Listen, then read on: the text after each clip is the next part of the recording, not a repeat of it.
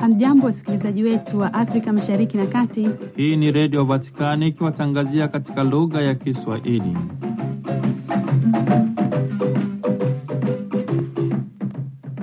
Karibu ndugu msikilizaji wa Redio Vatikani popote pale ulipo, wakati huu ninapokutandazia mkika wa matangazo yetu kwa habari zifuatazo.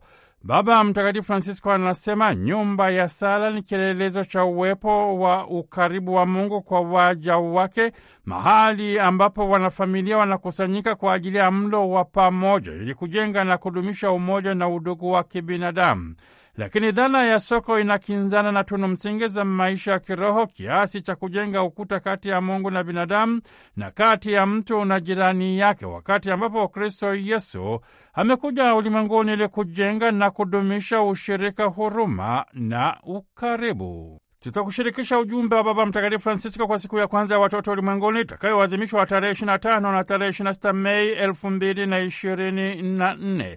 Huu ni waraka binafsi kwa watoto wote ulimwenguni bila kuwasahau watoto ambao wamepukwa utoto wao kwa sababu mbalimbali mbali, lakini hasa kwa sababu ya vita.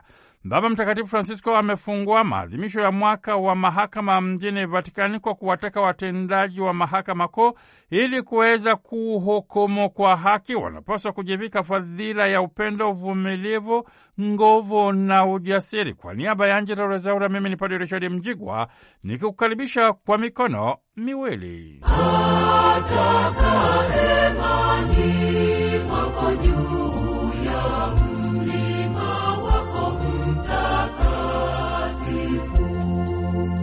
Ndugu msikilizaji wa redio Vatikani, ni katika muktadha wa utakaso wa hekalu na Pasaka ya Wayahudi ilikuwa karibu, naye Yesu akakwea mpaka Yerusalemu. Akaona pale hekaluni watu waliokuwa wakiuza ng'ombe na kondoo na njiwa, na wenye kuvunja fedha wameketi. Akafanya kikoto cha kamba, akawatoa wote katika hekalu na kondoo na ng'ombe, akamwaga fedha za wenye kuvunja fedha, akazipindua meza zao Akawaambia wale waliokuwa wakiuza njiwa, yaondoeni haya, msiifanye nyumba ya Baba yangu kuwa ni nyumba ya biashara. Kwa hakika nyumba ya Mungu ilikuwa imegeuzwa kuwa ni soko. Soko na nyumba ya sala ni mambo mawili yanayokinzana ili kukutana na Mwenyezi Mungu. Hii ni sehemu ya tafakari iliyotolewa na Baba Mtakatifu Francisco tarehe tatu Mei elfu mbili na ishirini na nne, dominika ya tatu ya kipindi cha Kwaresima, wakati wa sala Malaika wa Bwana iliyotolewa kwenye uwanja wa kanisa kuu la Mtakatifu Petro mjini Vatikani. Baba Mtakatifu anasema hapa hekalu likimaanisha soko, ilikuwa ni sehemu ya kununua kondoo, ukalipa na kuanza kula pembeni mwa altare. Kumbe maneno makuu yanayochukua uzito wa pekee hapa ni kununua, kulipia na hatimaye kula, na baada ya hapo kila mtu alirejea nyumbani mwake ili kuendelea na shughuli za kawaida. Lakini hekalu likiwa na maana ya nyumba ya sala linachukua maana tofauti kabisa, kwani hapa ni mahali ambapo mwamini anakwenda ili kukutana na kuongea na Mwenyezi Mungu, ili kukaa na waamini wengine, ili kushirikishana furaha na majonzi katika maisha.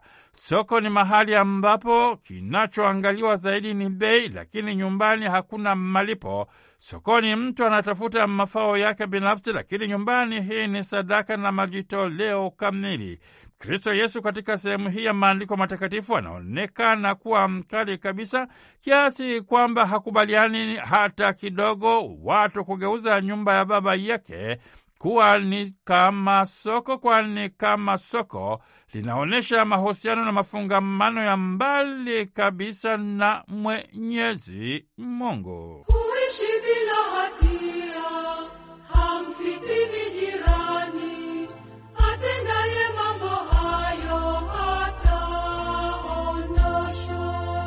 Ndugu msikilizaji wa redio Vatikani, nyumba ya sala ni kielelezo cha uwepo wa karibu wa Mwenyezi Mungu kwa waja wake, mahali wanafamilia wanapokusanyika kwa ajili ya mlo wa pamoja, ili kujenga na kudumisha umoja na udugu wa kibinadamu.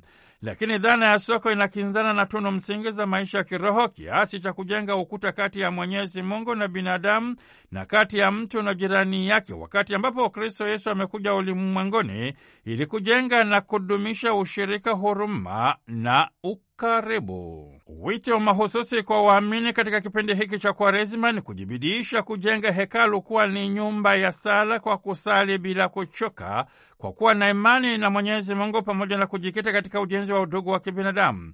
Ni wakati wa kukuza na kudumisha ukimya mtakatifu, lakini huu si ule ukimya wa kutisha ambao watu wanautengeneza wakiwa kwenye usafiri wa umma. Humo kila mtu anajikuta akiwa mmezama katika mawazo yake machungu na magumu yanayomkabilia kama mtu binafsi. Ni watu wanaozama kwenye simu za viganjani. Jambo la msingi kwa waamini ni kujiuliza maisha yao ya sala yako namna gani? Je, ni gharama ya kulipia au ni tabia ya mwamini kujiaminisha mbele ya Mwenyezi Mungu? Je, wamekuwa ni watumwa wa muda katika kusali? Je, mahusiano na mafungamano yao na jirani zao yako namna gani? Je, wanaweza kujisadaka bila kujibakiza, bila kutegemea kurudishiwa fadhila? Je, wamekuwa ni watu wa kwanza kuvunjilia mbali kuta za ukimya sanjari na kujenga madaraja yanayowakutanisha na wengine? Ndugu msikilizaji wa redio Vatikani, Baba Mtakatifu Francisco tarehe 23 Februari mwaka 2024 amemteua askofu mkuu Gian Piero Gloda kuwa ni balozi mpya wa Vatikani nchini Romania na Moldova. Kabla ya uteuzi huu, askofu mkuu Gian Piero Gloda alikuwa ni balozi wa Vatikani nchini Cuba. Askofu mkuu Gloda aliwahi kuwa ni rais wa taasisi ya kipapa kikanisa. Itakumbukwa kwamba askofu mkuu Gloda alizaliwa tarehe 15 Mei mwaka 1958. Baada ya masomo na majundo yake ya kikasisi akapadilishwa tarehe 4 Juni mwaka 1983. Kunako mwaka 1990 akajipatia shahada ya uzamili katika sheria za kanisa kutoka chuo kikuu cha kipapa cha Mtakatifu Toma wa Aquino Angelicum kilichoko mjini Roma. Mwaka 1992 akatunukiwa shahada ya uzamivu katika mafundisho sadikifu ya kanisa kutoka chuo kikuu cha kipapa cha Gregorian kilichoko mjini Roma. Utafiti wake wa kisayansi ulijikita zaidi katika taalimungu mitarafu Mtakatifu Paulo wa Sita. Askofu Mkuu Giampiero Gloda alianza utume wake wa kidiplomasia mjini Vatikani tarehe mosi Julai mwaka 1992. Tangu wakati huo akabahatika kutekeleza utume huu nchini Guatemala na Vatikani. Baba Mtakatifu Francisco hapo tarehe 21 Septemba mwaka 2013 akamteua kuwa balozi na rais wa Baraza la Kipapa la Taasisi za Kanisa. Tarehe 11 Oktoba mwaka 2019 akateuliwa na Baba Mtakatifu Francisco kuwa ni balozi wa Vatican nchini Cuba, na hatimaye tarehe 23 Februari mwaka 2024 akateuliwa kuwa ni balozi mpya wa Vatikani nchini Romania na Moldova.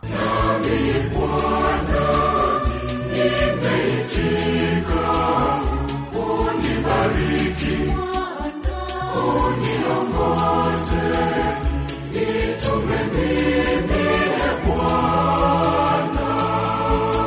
Ndugu msikilizaji wa redio Vatikani, maadhimisho ya siku ya Wahispania wanaofanya utume wao Amerika ya Kusini, maadhimisho Dominika tarehe tatu Machi mwaka elfu mbili na ishirini na nne ili kuonyesha moyo wa shukurani kutoka kwa Mama Kanisa kwa ajili ya mapadi wa majimbo kutoka nchini Hispania wanaotekeleza wito na utume wao huko Amerika ya Kusini. Muungano huu wa mapadi kutoka Hispania ulianzishwa kunako mwaka 1949. Kumbe hii ni siku ya sala, tafakari pamoja na kukusanya michango mbalimbali kwa ajili ya kuenzi maisha na utumi wa mapadre kutoka Hispania wanaoendelea kusadaka maisha yao kwa ajili ya kutangaza na kushuhudia furaha ya Injili katika nchi za Amerika ya Kusini. Ujumbe wa Kardinali Robert Francis Prevost, rais wa tume ya kipapa kwa ajili ya Amerika ya Kusini, katika maadhimisho haya unanogeshwa na kauli mbiu wanathubutu kuhatarisha maisha yao kwa ajili ya Injili. Hawa ni mapadri ambao wamepokea wito huu kama zawadi kubwa kutoka kwa Mwenyezi Mungu, na wito huu wanapenda kuwashirikisha watu wa Mungu, lakini kwa namna ya pekee kabisa maskini na wale wote wanaosukumizwa pembezoni mwa vipaumbele vya jamii ili kuambata na kukumbatia upendo wenye huruma kutoka kwa Kristo Yesu na kanisa lake anayewaalika mapadri kujisadaka kwa ajili ya wokovu wa walimwengu wote.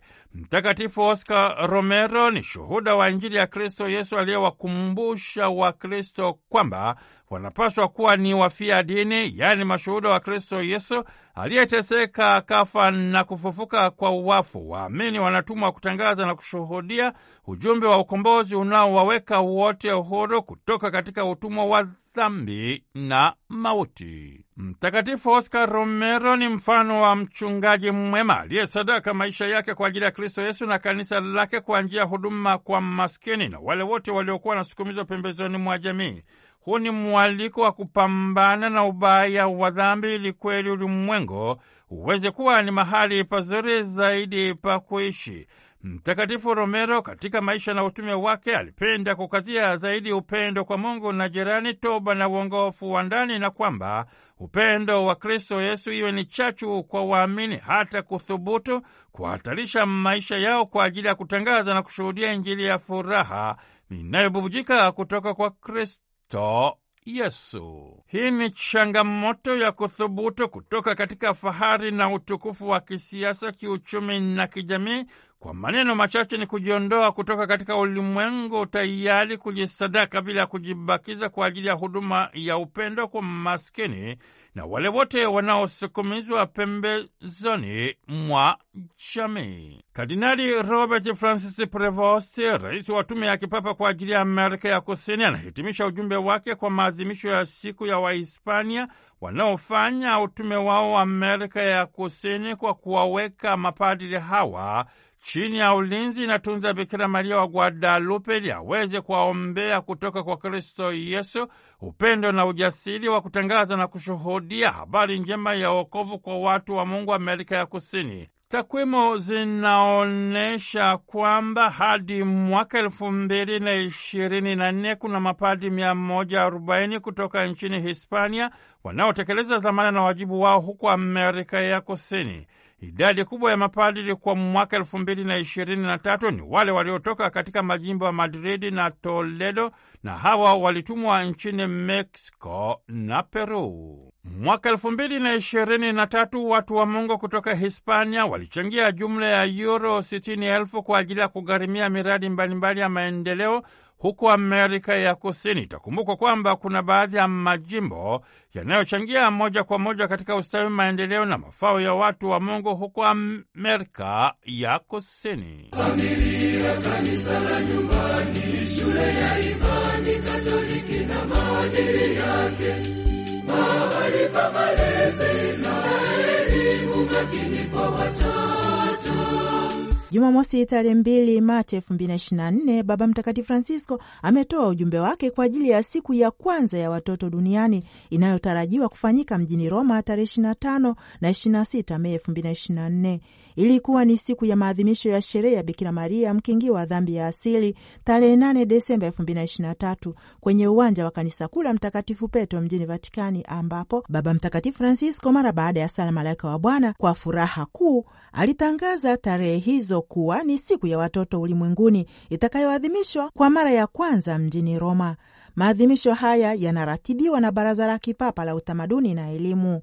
Katika ujumbe huo, Baba Mtakatifu Francisco kuelekea siku hiyo anabainisha kwamba, wapendwa watoto wa kike na kiume, inakaribia siku yenu ya kwanza ya kimataifa ambayo itakuwa jijini Roma tarehe 25 na 26 Mei ijayo. Kwa njia hiyo nimefikiria kuwatumia ujumbe na ninayo furaha kwamba mnaweza kuupokea na kuwashukuru wote ambao watajitahidi kufanya kila njia muweze kuupokea. Ninawaelekea awali ya yote binafsi, wewe mpendwa mtoto msichana, na wewe mpendwa mtoto mvulana, kwa sababu wewe ni mwenye thamani machoni pa Mungu kama Biblia inavyotufundisha na kama Yesu mara nyingi anavyojionyesha. Na wakati huo huo ujumbe huu ninawatumia wote, kwa sababu wote ni muhimu, kwa sababu pamoja, wa karibu na wa mbali, mnaonyesha shauku ya kila mmoja ya kukua na kujipyaisha. Mkumbuke kuwa sisi wote ni watoto na ni ndugu, na hakuna anayeweza kuishi bila mtu ambaye anamweka duniani na wala kukua bila kuwa na wengine ambao ni kutoa upendo na kupokea upendo. Hivyo ninyi nyote, wasichana na wavulana, furaha ya wazazi wenu na familia zenu pia ni furaha ya ubinadamu na ya kanisa, ambalo kila mmoja wenu ni kama kiungo katika mnyororo mrefu sana uliotoka zamani hadi wakati ujao na ambao unashughulikia dunia nzima. Ndiyo sababu ninapendekeza kwamba msikilize kwa makini historia za watu wazima, kuanzia mama zenu, baba, babu na bibi zenu, na wakati huo huo tusiwasahau wale ambao miongoni mwenu bado ni wadogo sana ambao tayari wanajikuta wanapambana na magonjwa na shida hospitalini au nyumbani, wale ambao ni waathiriwa wa vita na vurugu, wale wanaohangaika na njaa na kiu, wanaoishi mitaani, wale wanaolazimishwa kuwa askari au kukimbia kama wakimbizi, kutengwa na wazazi wao, wale ambao hawawezi kwenda shule, wale ambao ni waathiriwa wa magenge ya uhalifu, madawa ya kulevya au aina nyingine za utumwa na nyanyaso. Kwa kifupi, wale watoto wote ambao utoto wao bado unaibiwa kikatili leo hii wasikilize au tuseme tuwasikilize, kwa sababu katika mateso yao wanazungumza nasi juu ya ukweli kwa macho yaliyotakaswa na machozi na kwa tamaa hiyo ya uthabiti wa mema ambayo huzaliwa ndani ya mioyo ya wale ambao wameona kweli jinsi uovu ulivyo mbaya. Ndugu msikilizaji, Baba Mtakatifu Francisco anaendelea katika ujumbe huo akiwaelekea watoto kwamba rafiki zangu wadogo, ili kujipyaisha sisi wenyewe na ulimwengu, haitoshi kuwa tuko pamoja sisi kwa sisi, ni lazima kuunganishwa na Yesu. Tunapokea ujasiri mwingi kutoka kwake, yuko karibu daima. Roho yake hututangulia na hutusindikiza kwenye njia za ulimwengu. Yesu anatuambia, tazama, ninayafanya yote mapya ni maneno ambayo nilichagua kama kauli mbiu ya siku yenu ya kwanza ya watoto duniani. Maneno haya yanatualika kuwa wepesi kama watoto katika kushika mambo mapya yanayoletwa na Roho ndani yetu na kutuzunguka. Tukiwa na Yesu tunaweza kuota ubinadamu mpya na kujitolea kwa ajili ya jamii yenye udugu na makini zaidi kwa nyumba yetu ya pamoja, tukianza na mambo rahisi kama vile kusalimia wengine, kuomba ruhusa, kuomba msamaha kusema asante. Dunia inabadilishwa kwanza kupitia na vitu vidogo, bila kuona aibu, kuchukua hatua ndogo tu. Kwa hakika udogo wetu unatukumbusha kwamba sisi ni dhaifu na kwamba tunahitajiana sisi kwa sisi kama viungo vya mwili mmoja. Ndugu msikilizaji wa Vatican News, Baba Mtakatifu Francisco akiendelea na ujumbe huo anasema, na kuna zaidi Kiukweli, watoto wapendwa, wasichana na wavulana, hatuwezi hata kuwa na furaha peke yetu, kwa sababu furaha inakuwa kwa kiwango ambacho tunashirikishana, inazaliwa na shukurani kwa zawadi ambazo tumepokea na ambazo sisi ushiriki na wengine. Tunapoweka tu kile tunachopokea kwa ajili yetu wenyewe au hata kutupatia hasira ili kupata hicho au zaidi, kiukweli tunasahau kwamba zawadi kubwa zaidi ni sisi wenyewe. Kwa kila mmoja wetu sisi ni zawadi kutoka kwa Mungu. Zawadi nyingine ndiyo ni muhimu, lakini ni kuwa pamoja tu. Tusipozitumia kwa hilo, tutakuwa haturidhiki na hazitatutosha kamwe.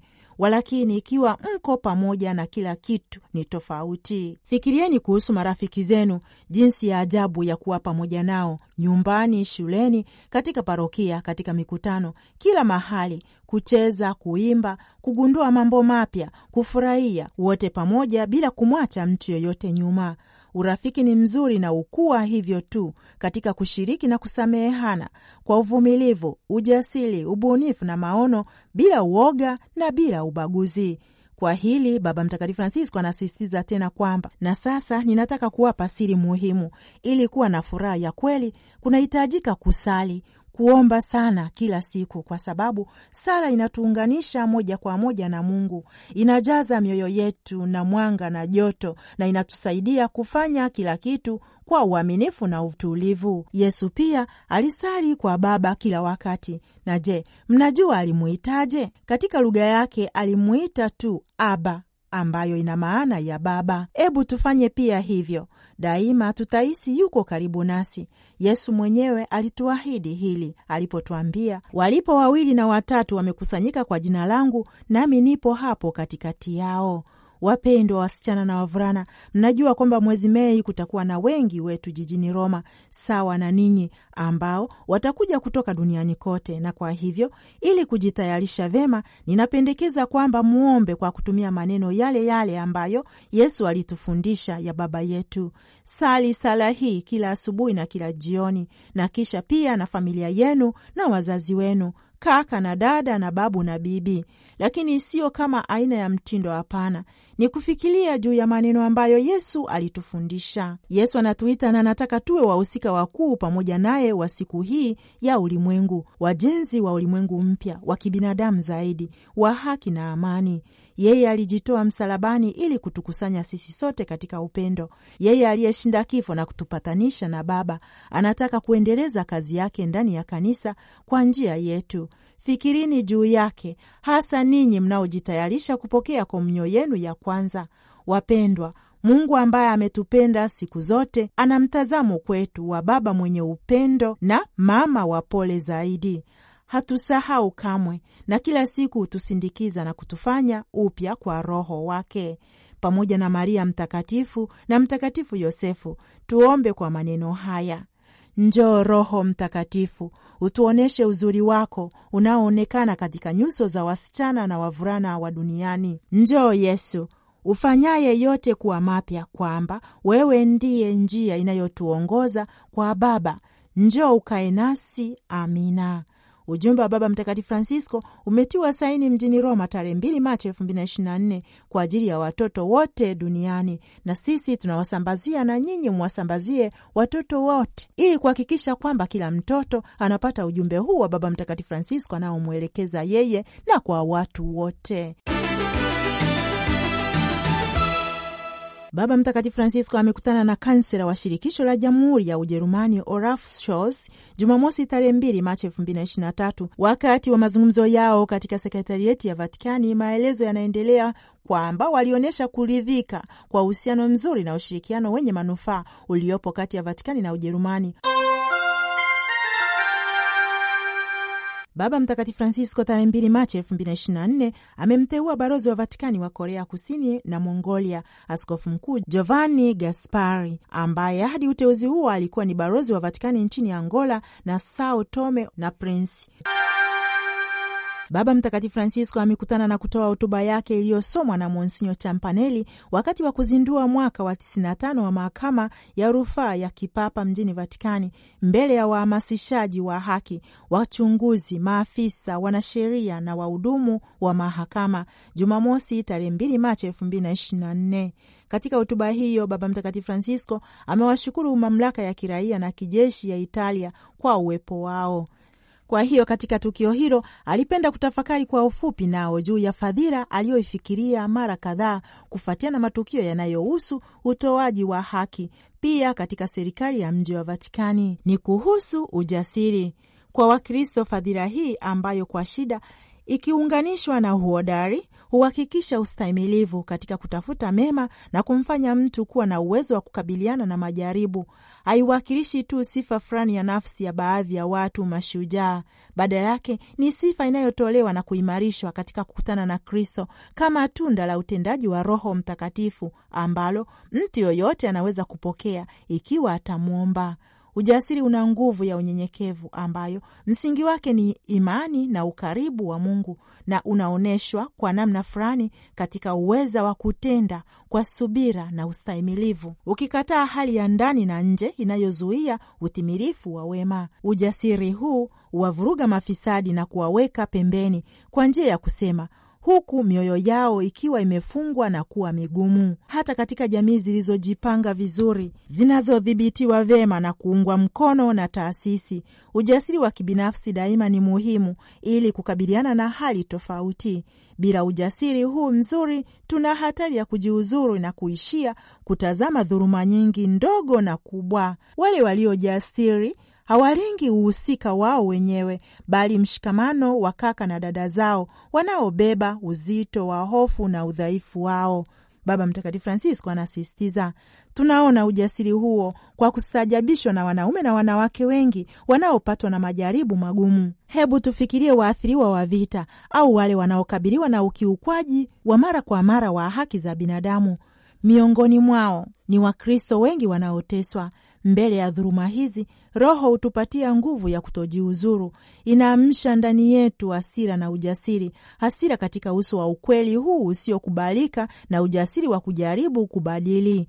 Katika hotuba hiyo Baba Mtakatifu Francisco anazidi kukazia kuwa kwa ujasiri huu tunaitwa pia kukabiliana na ugumu wa maisha ya kila siku katika familia na katika jamii, kujitolea kwa mstakabali wa watoto wetu, kulinda nyumba yetu ya kawaida ya pamoja kuchukua majukumu yetu ya kitaaluma, na hii inatumika hasa kwa eneo ambalo wanafanyia kazi, lile la usimamizi wa haki. Kiukweli, pamoja na fadhila za busara na haki ambazo lazima zifahamishwe na upendo na pamoja na kiasi kinachohitajika, kazi ya kuhukumu inahitaji fadhila za nguvu na ujasiri. Bila hiyo, hekima inahatarisha kubaki tasa. Inahitaji ujasiri ili kuthibitisha ukweli kwa uthabiti, tukikumbuka kwamba kutenda haki siku zote ni tendo la upendo, fursa ya masahihisho ya kindugu ambayo yanainua kumsaidia mwingine kutambua kosa lake. Hii inatumika pia wakati tabia ambazo ni mbaya na za kashfa zinaibuka na lazima zikubaliwe, hata zaidi zinapotokea ndani ya jamii ya Kikristo. Inahitajika kuwa na ujasiri wakati wanashughulikia na kuhakikisha mwenendo wa haki wa majaribu na uko chini ya ukosoaji. Uimara wa taasisi na uthabiti katika usimamizi wa haki unaonyeshwa na utulivu wa hukumu uhuru na kutopendelea kwa wale wanaoitwa kuhukumu katika hatua mbalimbali za mchakato. Jibu bora zaidi ni ukimya wa bidii na kujitolea kwa dhati kufanya kazi ambayo huruhusu mahakama zetu kusimamia haki kwa mamlaka na bila upendeleo, kuhakikisha mchakato unaostahili kwa kuzingatia upekee wa mfumo wa Vatikani. Hatimaye Baba Mtakatifu Francisco katika hotuba hiyo anasema ujasiri unahitajika ili kusii katika sala kwamba nuru ya Roho Mtakatifu daima iangaze utambuzi unaohitajika ili kufikia matokeo ya hukumu ya haki. Pia katika muktadha huu, Baba Mtakatifu amependa kuwakumbusha kwamba mang'amzi yanafanywa kwa kupiga magoti yao kuomba karama ya Roho Mtakatifu ili kuweza kufikia maamuzi ambayo yanaendana katika mwelekeo wa wema wa watu na wa ulimwengu wote na jumuiya ya kikanisa. Kiukweli, kama ilivyoelezwa katika sheria ya kifungu cha mia tatu hamsini na moja kuhusu kanuni ya serikali, kusimamia haki si hitaji la muda tu. Sifa kuu ya uadilifu kiukweli na akisi na kufupishwa madhumuni yenyewe ya mamlaka ya mahakama ya kila nchi ili kukuza na ambayo dhamira ya binafsi ya ukarimu na ya uwajibikaji wa wale waliowekewa jukumu la mamlaka ni muhimu. Kwa njia hiyo, ameongeza, ahadi hii inahitaji kuungwa mkono na maombi. Ni Angella Rwezaula, Vatican News. Ndugu msikilizaji wa redio Vatikani, usikose kujiunga nasi tena tunapoendelea kukushirikisha yale yanayojiri katika maisha na utumi wa kanisa ndani na nje ya Vatikani. Kwa niaba ya Angela Rezaula, mimi ni mtoto wa mkulima Padre Richard Mjigwa nikisanzuka juu kwa juu kwa kusema tumsifu Yesu Kristu, laudetu Yesus Kristus. Wewe Bwana umekuwa